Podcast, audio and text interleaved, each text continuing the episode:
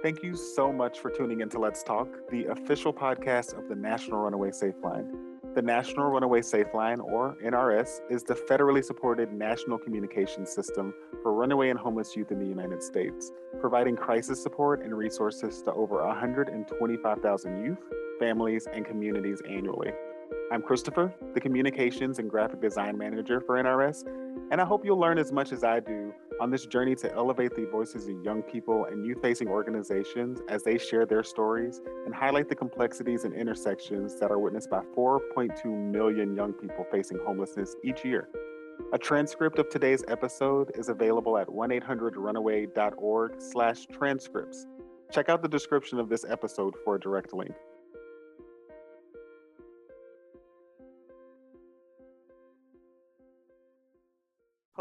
Everyone, and thank you for joining us for today's episode of the Let's Talk podcast. I am joined today by Kimberly Waller, who is the Associate Commissioner for the Family and Youth Services Bureau, where you may often hear me refer to them as FYSB. Good morning, Kimberly. Good morning. Great to be here. Thank you very much. How are you doing this morning? I'm doing fantastic. And I have to say, I am a big fan of podcasts generally, and so very thrilled to be here as part of the Let's Talk podcast. Oh, I love that. Love that. And we are super excited about the podcast because these opportunities to get to learn from people like you who have uh, very, very clearly demonstrated the importance of working with youth in the community uh, is really appreciated. So for those of us who are just getting to know you for the first time, can you tell us about the path that led you to being the Associate Commissioner of FYSB and telling us what the Associate Commissioner would do? Great question. I love hearing how people uh, make it through their their careers and where they end up and where they land. So as you mentioned, I am the, I'm still saying fairly new Associate Commissioner of the Family and Youth Services Bureau. I started this job in December of 2021. So um, coming up on my six month mark. And so it's been a really great experience so far. The Associate Commissioner of the Family and Youth Services Bureau really serves as the political appointee lead for the Family and Youth Services Bureau. There are um, already a lot of career public servant leaders in Family and Youth Services Bureau. So I really serve as the president's appointee over kind of the direction of the Bureau. Really exciting to hear that you're actually appointed by the president. So, how does that work? So the Administration for Children and Families, ACF, is a, an agency within the Department of Health and Human Services. ACF has a number of political appointees across ACF, and the Family and Youth Services Bureau has the Associate Commissioner. The Associate Commissioner is not a Senate confirmed position, it is a direct appointment from the President of the United States. And my counterpart, the Associate Commissioner of the Children's Bureau, which is all things child welfare, is also a direct political appointee. So there's two associate commissioners within this structure called the Administration for Children, Youth and Families, ACYF. We love our acronyms at the federal government. And so ACYF has a commissioner. So there are two associate commissioners in the bureaus who then report up to the commissioner within ACYF. The commissioner is a Senate confirmed position. They do not have currently a confirmation in place in that position. So we have an acting commissioner right now. And so it, that is the structure of ACYF within ACF within HHS. wow. All right. So now I definitely feel like we're going to get some really incredible information. I didn't realize the structure and how everything was laid out. So, can you go back to telling us just about what led you to your current role? So, I was born and raised in Pittsburgh, Pennsylvania, and was raised with a really strong connection to and very deep support from family and, and very close friends. And from that experience and from my experience growing up and, and throughout my career, it's really shown the importance of community and really that community is is the thing that creates opportunity and opportunity for change and to dream and have pathways to achieve. Knowing, though, that not all communities have the same access to supports and services um, that create those pathways as a result of, of course, systemic inequities um, that directly impact communities and families seeing those inequities at a really young age. I just knew from the time that I was a kid that I wanted to use my career to really empower communities and, and our and all of our neighbors. So ended up going to college at the University of Pittsburgh and got my degree in social work did my practicum placement, which for those not in the social work world is really an internship or a, a fellowship that you do kind of for some experiential learning opportunities. Used that placement and did that at a local legal aid um, in, in Pittsburgh. And that position you know, legal aids do such incredible work, but learned a lot about some of the most complex challenges and barriers that are experienced by children and families.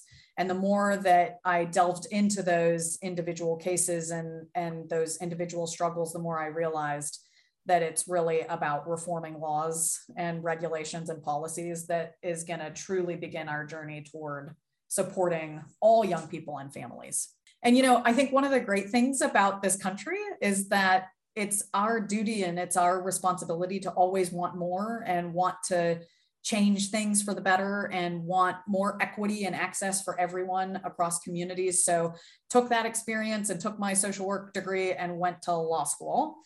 Um, and since graduating back in 2011, I've spent my career kind of bouncing around from federal and state and local positions that all focus on reforming and improving legislation, regulation, policy, impacting our most underserved communities um, starting with my very first position out of law school was in the United States Senate as a legislative assistant focused on human services policies. And then, of course, most recently joining the Family and Youth Services Bureau as the associate commissioner. Each of these positions really have continued to reinforce the importance and the you know powerful nature that communities have and so have have just really been along quite a ride and excited to be here at FYSB. Wow. One of my favorite things about this podcast is that I get to meet people like you who are real life champions for the rights of young people. And it sounds like you've been doing this for over a decade. Is there anything in particular that motivates you to keep going? Hmm. That's a really good question. And I love that term motivation. Um, so, you know, a lot of people that are in positions that focus on legislation or policy I've heard a lot from colleagues that they feel removed from the decision sometimes, but I've had the amazing opportunity to really to work and get plugged in directly to community um, and to working directly with young people. And honestly, I know that this is likely a bit of a cliche, but young people really are our future. And most recently, um, had the opportunity to work. I was in the mayor's office in the District of Columbia and supported the launch of the district's first youth action board. And I watched that board grow over the four years that I was in that position. And during that time, had the opportunity to listen and learn, which is so important as policy makers and people in positions that make decisions around policy but had the opportunity to listen and learn from people's experiences and how their experiences shaped their passions and beliefs. And, you know, sometimes you come to a, a, decision where you think one thing is the right way, but then you listen to somebody else and their experience and you kind of evolve because you realize that not one person's experience is the thing that should make that choice. And so I've gotten to see some of those, you know, the work of the Youth Action Board on the local level go from ideas to really big change. And if young people continue sharing their experiences and expertise and ideas, which I have no doubt they will, it will continue to motivate me to be in this space and to work in partnership to create the needed change that young people so deserve and, and so want. I find that a lot of the organizations that we admire the most at National Runaway Safe Line, they also work very closely at a local level. Um, and it's mm-hmm. great because those kids or those young people then have a good example of someone to motivate them, someone to look up to, someone to inspire them. Is there anyone in particular that inspires you in that way? I've been a mentor in DC for about coming over, I think, over six years to a really awesome now teenager in the District of Columbia. She was nine when I met her, she's now 16.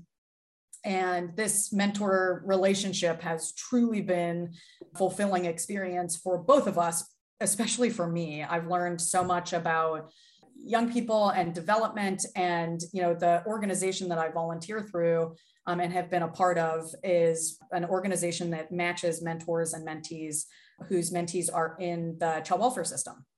And so through this experience, have watched my mentee experience quote systems that are really meant to protect and support kids and families, but are actually so challenging and hard to grow up in. But I've seen her resilience and her passion for life, and she has the brightest future of anyone that I know. And my mentee really inspires me on a daily basis in this role because I believe that my friendship with her helps me be a better policymaker and a better decision maker. And that's in career space. So let alone, you know, the career space and, and life too. Mentorship, I think, is truly a, a path forward to to making this making making better decisions for everyone. Is there any bit of knowledge that you've gained either in your career or maybe particularly through this mentorship that you think that everyone should know or is like a one of those secrets to life? Yeah. I mean, there are so many there. I think, you know, in in leadership positions, putting yourself in a position of leading with empathy and making decisions with empathy. I think seeing yourself in in kind of a position where you should really be thinking about your decisions through the lens of others and and really taking a moment to think about and to learn from other people's experiences in these positions i think will really benefit decision making going forward. And um, as others are in their careers really taking a moment to listen and learn and lead with empathy we recently were sharing some information online and one of our um, followers on twitter dropped a lot of information on us about one of the organizations that was featured just letting us know that like hey this this organization isn't necessarily doing the great work that it appears and you know yeah. having that outlook i think was is always welcome because we always want to grow we always want to make sure that we are doing things that actually enable the people that we we hope to serve so i agree and take that that advice wholeheartedly is are there any particular pain points or roadblocks that you're currently facing in your work? Hmm. I think there are a lot of wonderful things about working in the federal government. It mm-hmm. an incredible entity. And I think that, you know, I, I work with people in the Family and Youth Services Bureau, FYSB, and, and the Runaway and Homeless Youth Program who are truly passionate public servants who believe in our mission of preventing and ending youth homelessness. But that being said, which is all wonderful, federal government also moves a bit slowly given its size and you know the importance of the federal government being a stabilizing entity and there are a lot of steps necessary to effectuate change especially big change some may refer to this as, as the bureaucracy that exists within federal government, but I am not new to the Family and Youth Services Bureau. I actually served as a policy advisor in FYSB as a public servant from 2016 to 2018. So it's been helpful for me to come back into this great bureau, kind of knowing some of the ways to make change and to move things. And, and it's been great to have a team that really has uh, perseverance and creativity to creating this change. And then I would say, as for challenges across the field, this is just really hard work, and people dedicate their souls and their being to this work. And for a number of reasons, including the impact of the pandemic, which has been um, devastating for many, and a lot of organizations have struggled with staffing, with you know consistency of being able to remain kind of at full capacity given just some some of the impacts of the pandemic fatigue and feeling overworked scarce resources i can really feel the exhaustion from the field and from our partners so you know wanted to take a moment of course to to offer gratitude to people doing this work and to our grantees.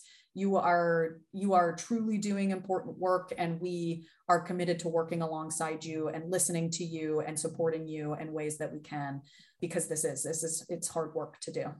I'm fortunate to have the role that i do have. I work in communications so i don't i'm not on the front lines per se but hearing the stories that come from like our crisis center or stories from other organizations that we work real closely with is always really inspiring especially when talking about COVID, which is something that we all experienced and can all relate yeah. to. On that topic, can you talk about the impact that COVID has had on young people in the runaway and homeless youth community? Yes, absolutely. You know, I think all of us, as you mentioned, have seen the impact that the pandemic has had it has had deep impacts and likely long lasting impacts on on all our communities, but the pandemic has not impacted all communities in the same way. Um, and some communities have had a deeper impact than others. You know, I was reading an article today about inflation and about jobs and employment access and wages. And so just kind of understanding when I when I read those types of reports or you know see the data that's coming out understanding that oftentimes what is being experienced by youth in our RHY programs is um, compounded as compared to some of the other programs or communities. And so, one of the other things that I think has been a really important aspect of shifting the way that perhaps the RHY field sees things or the homelessness systems across our communities generally is the importance of focusing on prevention. There were a lot of communities during the pandemic that had decreased capacity in shelters because of perhaps an outbreak of COVID in a shelter or or an increased need from individuals experiencing homelessness or housing instability. And so, really thinking about this work from a prevention lens to include eviction prevention or family stabilization supports or services. Um, something that I've been talking with my colleagues at the Children's Bureau and in the child welfare space is really thinking about whole family supports and, and having an opportunity to connect young people who are perhaps experiencing instability or family crisis to, to kinship care and to um, families in a, in a broader perspective than, than kind of the, the traditional nuclear family. And then this probably goes without without saying, but I think the importance of broad, broadband and internet access and connectivity can't be understated after the last two plus years of really seeing the need for um, and access to the Wi-Fi and, and, other types of technology. Our RHY community and young people are leading in that space, and so I think that has been a really clear outcome um, that we're going to need to continue to invest in that space. And you're touching on some really hot topics with our organization, like the ability for young people to connect with us even more, more than ever. Uh, we've seen that youth as young as eight years old are reaching out to us with questions that suggest that they are at risk. And we know that this is because of COVID 19's yeah. impact on at home learning and kids having access all day long to the internet and things like that. What are some things that are different now, two years into the pandemic, or what are some things that we've learned? Yeah, I think kind of continuing with the theme of technology and Wi-Fi access and broadband access is, I think, you know, while generally speaking, there was absolutely nothing good for, from the pandemic or from COVID. I think taking the lessons learned and applying it to future uh, decisions is important. Of particularly things that maybe had, we could never have envisioned happening pre-COVID, that maybe we can take away from this experience and continue it going forward. One of those is this ability to provide services virtually or from a different perspective than face to face in person. And really meeting young people where they are, which oftentimes is through social media or on a screen. And I think you know finding creative ways to provide case management services counseling or therapy and while, yes, I think in person is still a really important, crucial component to service delivery, we know now that in order to even reach one person, meeting them where they are and, and having it be a safe space for a young person may be uh, a virtual option to build that trust, to build that access. Uh, the other thing that I think has been a really you know interesting thing to to learn from this experience as you had mentioned around um, in home at home learning um, and virtual spaces. You know i think making sure that then we provide those services and that technology so that young people do have access to learning abilities to um, services that may otherwise have been challenging for somebody to access. And then the other thing that i would love to share is i just had a conversation with an rhy provider that is typically serving more of a rural community, which is a very different service delivery and program model than is needed in an urban environment. And so, really seeing the benefits that providing some of these services, both in person and virtually in rural communities where it may be very challenging for a young person to um, access a shelter that may be you know 100 miles away and and making sure that we're connecting in a virtual space to to reach young people who maybe we we hadn't reached before and providing safety planning for for young people in those spaces as well. You mentioned something that i thought was really lovely earlier which was that community creates opportunity. And saying what you're saying now is that we have to meet young people where they are. A lot of the people that we speak with i, I also am a child whose first like friend community was online. I wasn't like a lot of people in my real life. So that was a great way to find people who were like minded. With the increase of popularity of social media, do you see any changes for the way that uh, runaway and homeless youth service providers interact with youth through those channels? Yeah, I mean, I think knowing that resources exist and awareness of resources is is kind of one of your first steps, right? Making sure that people know that you're there, that you exist, that you are a resource for them to utilize. And I've seen certain organizations do awareness campaigns on TikTok uh, and do awareness campaigns on Snapchat and Twitter and Instagram and other social media platforms. So I think it's really opened the door to making sure that young people know that our resources are available and there for them is one one thing that I've seen that I think is a pretty cool way to use social media. It also can provide an opportunity to connect with young people who may not necessarily feel comfortable or safe going to a shelter quite yet or going to a drop in center quite yet. And so having the opportunity to actually communicate with somebody before entering an actual physical location. I've heard of some young people who connect with a case manager even before stepping foot on a, in a drop in center. And and and then kind of shifting back to what we were talking about about prevention being able to then connect with that young person before that crisis happens and if possible creating a service plan or you know an intervention that that can help support that young person before their first experience of homelessness ever occurs. Yeah i agree with you. Obviously that's a very important point. I like that the word prevention keeps coming back up because it is a magical word i think that more people mm-hmm. should familiar, familiarize themselves with the term prevention. And in a lot of cases, I wish it would replace the word awareness because it's more action driven.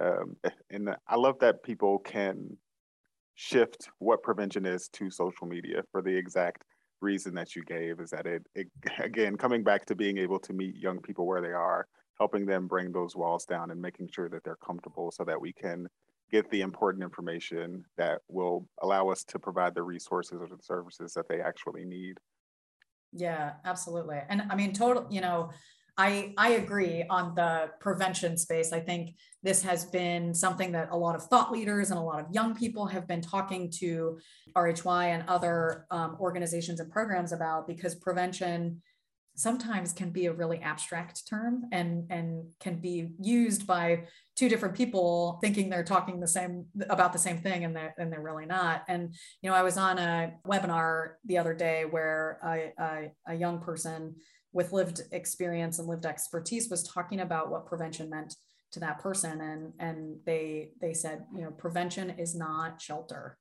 prevention has to happen before that first experience of homelessness. And you know got a lot of snaps mm-hmm. around the table. And uh, and it's you know it's important that we all um, particularly in the youth um, space really think together about what it means and what are the interventions that will help support a prevention model. And then finding ways to to fund that and support that and um, and have that be part of our tools and continuum. Of course, we are always going to need a robust crisis response system. That is very important that we have accessible, available shelter for, for any young person that is experiencing homelessness or a crisis. But it's also um, really an exciting um, opportunity and thought to think about preventing that, that crisis from happening in the first place where, where possible. Mm-hmm. Now, we've identified that prevention is obviously important going forward. And I just know listening to your work history that having a youth voice included in the conversation is always going to be something that organizations should do to make sure that they're always on top of what's happening in the world. What should RHY organizations be doing to stay ahead in other ways?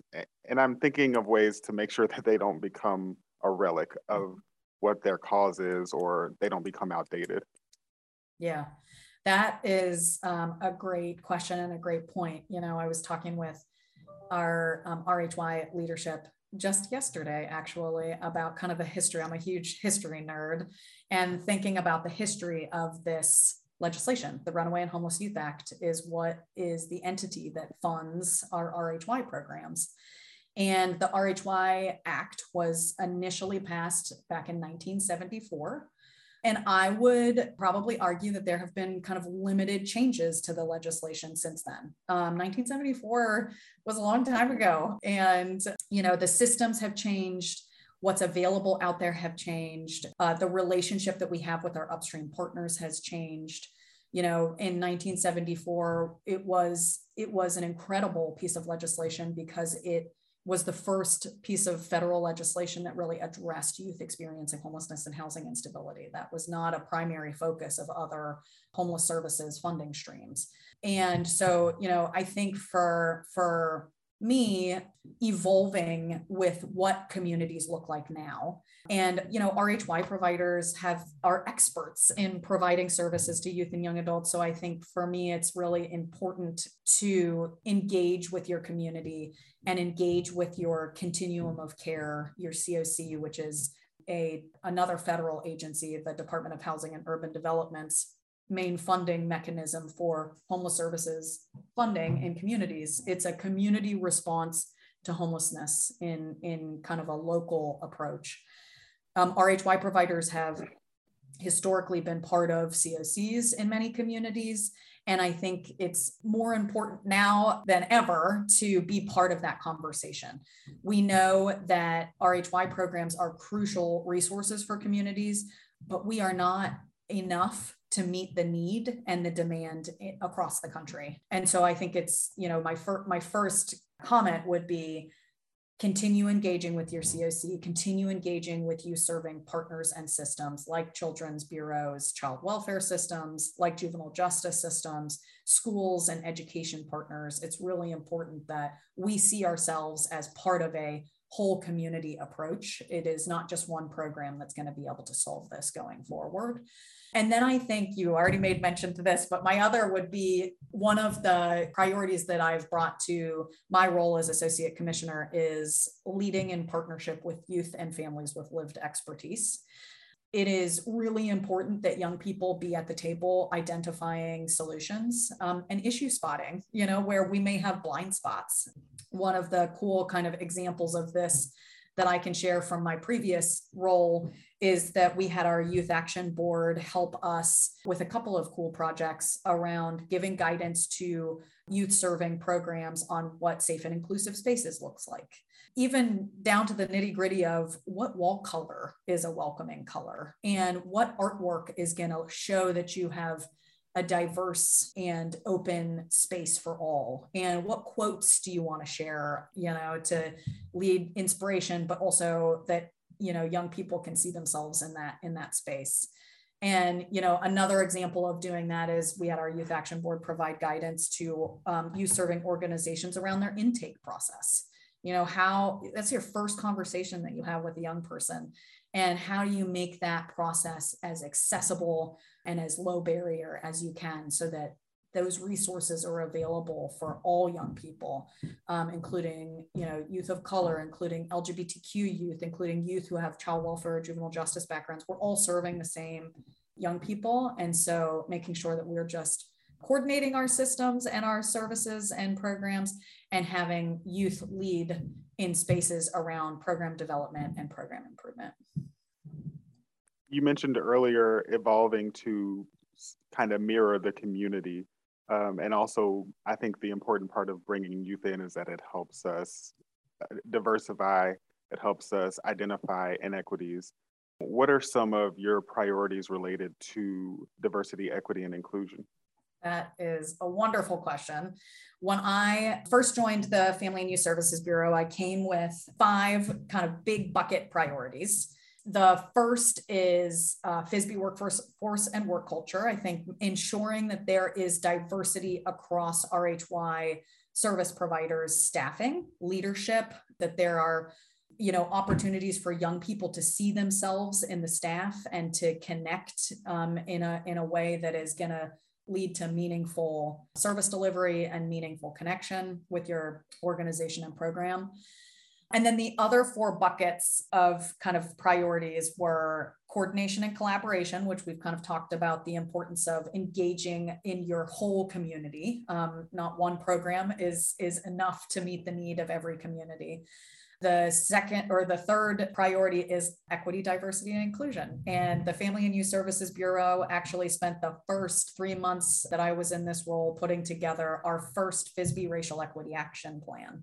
And the plan really focuses and touches on a number of things, both internal to FYSB's processes and also external to encouraging and supporting our partners across the field and in communities to do this work too, because they have been doing this work for a long time and we need to be supporting each other along the way. And in that plan, there are um, components around how do we infuse racial equity, diversity, and inclusion across our training and technical assistance that we provide to organizations? How do we ensure that organizations who are applying for FYSB funding have a racial equity component to the work that they're doing in their programs? How do we, as a FYSB organization and across our organizations, encourage diversity, equity, and inclusion in recruitment of staff, in onboarding, and in retention strategies of staff? And then the other two are around leading in partnership with youth and families with lived expertise and data driven decision making, which are both really important tools to implementing racial equity diversity and inclusion and equity across all of our programs. So, lots of conversations around how we use data to understand the impact of our programs and whether or not our programs are working in a way that is uh, infusing equity across our, our programming. So, lots of work being done, lots of work to do, um, and excited to continuing to you know work with our programs in the field who are also leading in this space on the topic of programs and on the topic of, let's say, interagency collaboration, what are the types of programs that you found have been most successful in terms of keeping young people from being homeless or, or at risk? You know, there's kind of two two necessary um, paths that need to develop um, and continue to develop at the same time. The first is this prevention component, providing interventions before a young person experiences homelessness. And then there's this kind of crisis response uh, approach, which is emergency shelter, and it is um, transitional housing and rapid rehousing and permanent housing and you know you kind of need an array of all of those resources across your community to be able to meet the needs of all young people. And the runaway and homeless youth program specifically funds a couple of really great models that can really start infusing um, and continue to infuse prevention across our communities. The first is our street outreach program which is meeting young people where they are in community and connecting with young people to develop service plans and service delivery and referrals where necessary. Um, you know, we've talked a lot about this concept of meeting young people where they are and making sure that we've got mobility in the way that we're providing services is really important.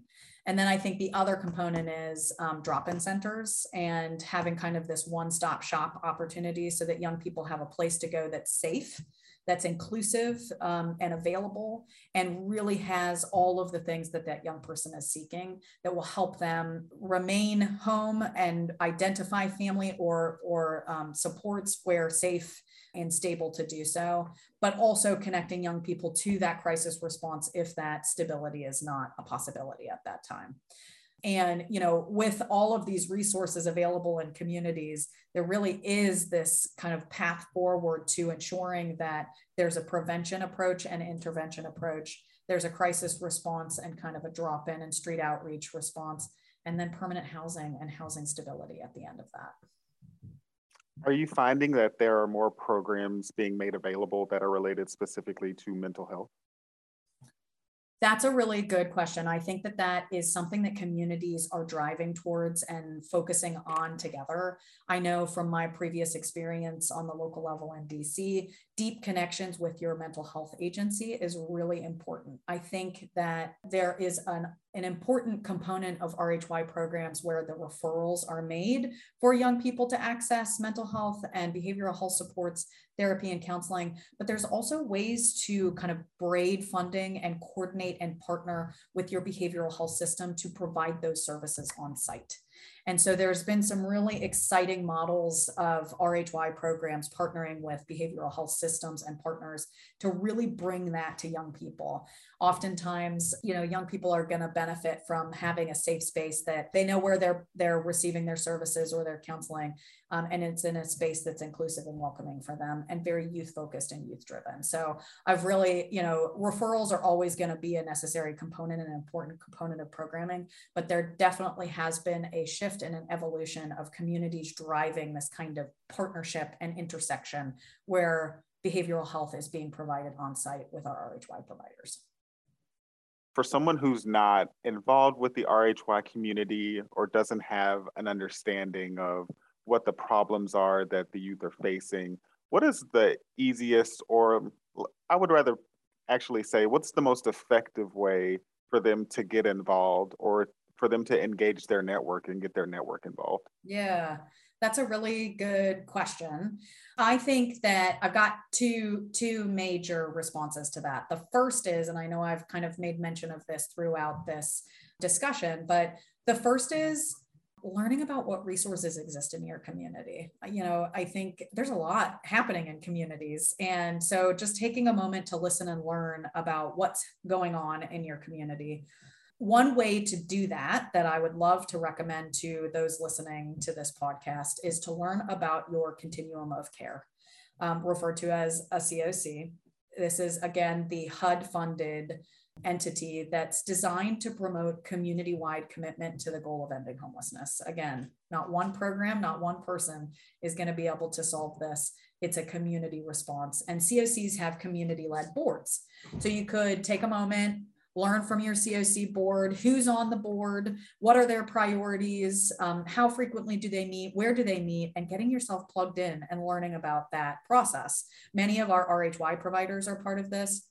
Many COCs have on their board live individuals with lived expertise or lived experience who are currently experiencing homelessness or formerly experiencing homelessness on these boards.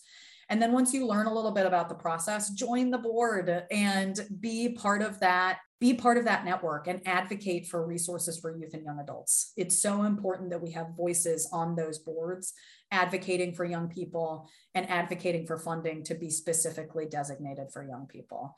You can find information about your local COC on the Department of Housing and Urban Development's webpage, or I'm sure we can post some stuff alongside this podcast. Oh, yeah. Um, to help you um, get connected. So that's kind of a system specific way of getting engaged and getting involved, is really being part of your whole community response. And then the other part is see if we if you've got an RHY provider in your in your community, connect with them and see what they need for support. They may, like I just talked to an RHY provider, which close to my my heart is launching a, a new mentor program, and they're seeking volunteers in their community to serve as mentors. Um, and you know there are just really powerful ways that you can support organizations doing youth specific work and so just encourage you to learn about your, your whole community's response and getting plugged in and advocating for youth and young adults and getting plugged in with specific programs or organizations in your community and seeing what it is that they need. Yes. And if you are listening to this and you're ready to get involved now, please look at the bio for this podcast. There will be a link for the Continuum of Care website there. And one last question for you. What's one thing people should know about youth who run away or experience homeless today? And actually, I lied. I want a follow up question to that also. What's one big misconception about youth today that you wish that you could erase from everyone's mind? Yeah, that's a really great, um, great question to end on. I think my general response is that everyone's circumstances and experiences are different and understanding that everybody is bringing with them to the table um, uh, past experiences that drive what it is that they think or believe or what their passions are or what their struggles are. Um, and so just remembering that everyone's experiences and how they've experienced um, uh, their own experience of homelessness or housing instability is different. And so making sure that we are thinking about it in terms of diverse um, backgrounds um, and diverse experiences.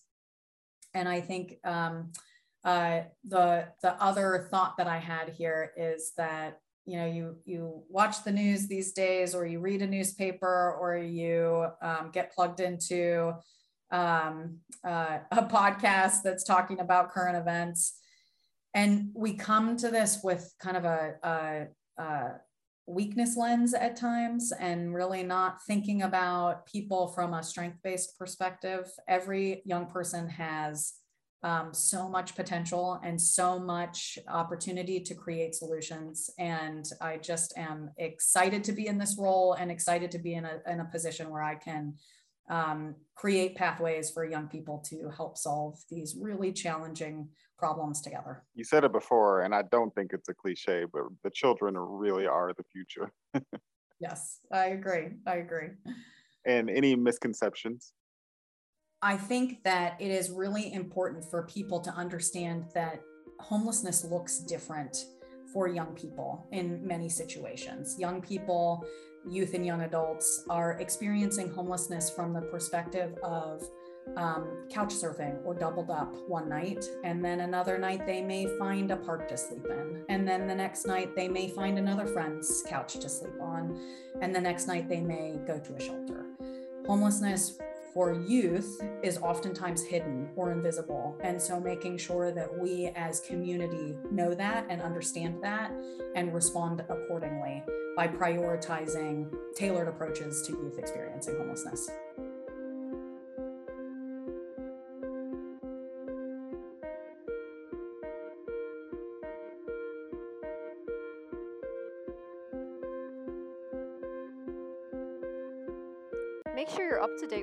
Latest National Runaway Safeline news, events, and opportunities by following along with our social media. Find us on Twitter, Facebook, and Instagram at 1 800 Runaway.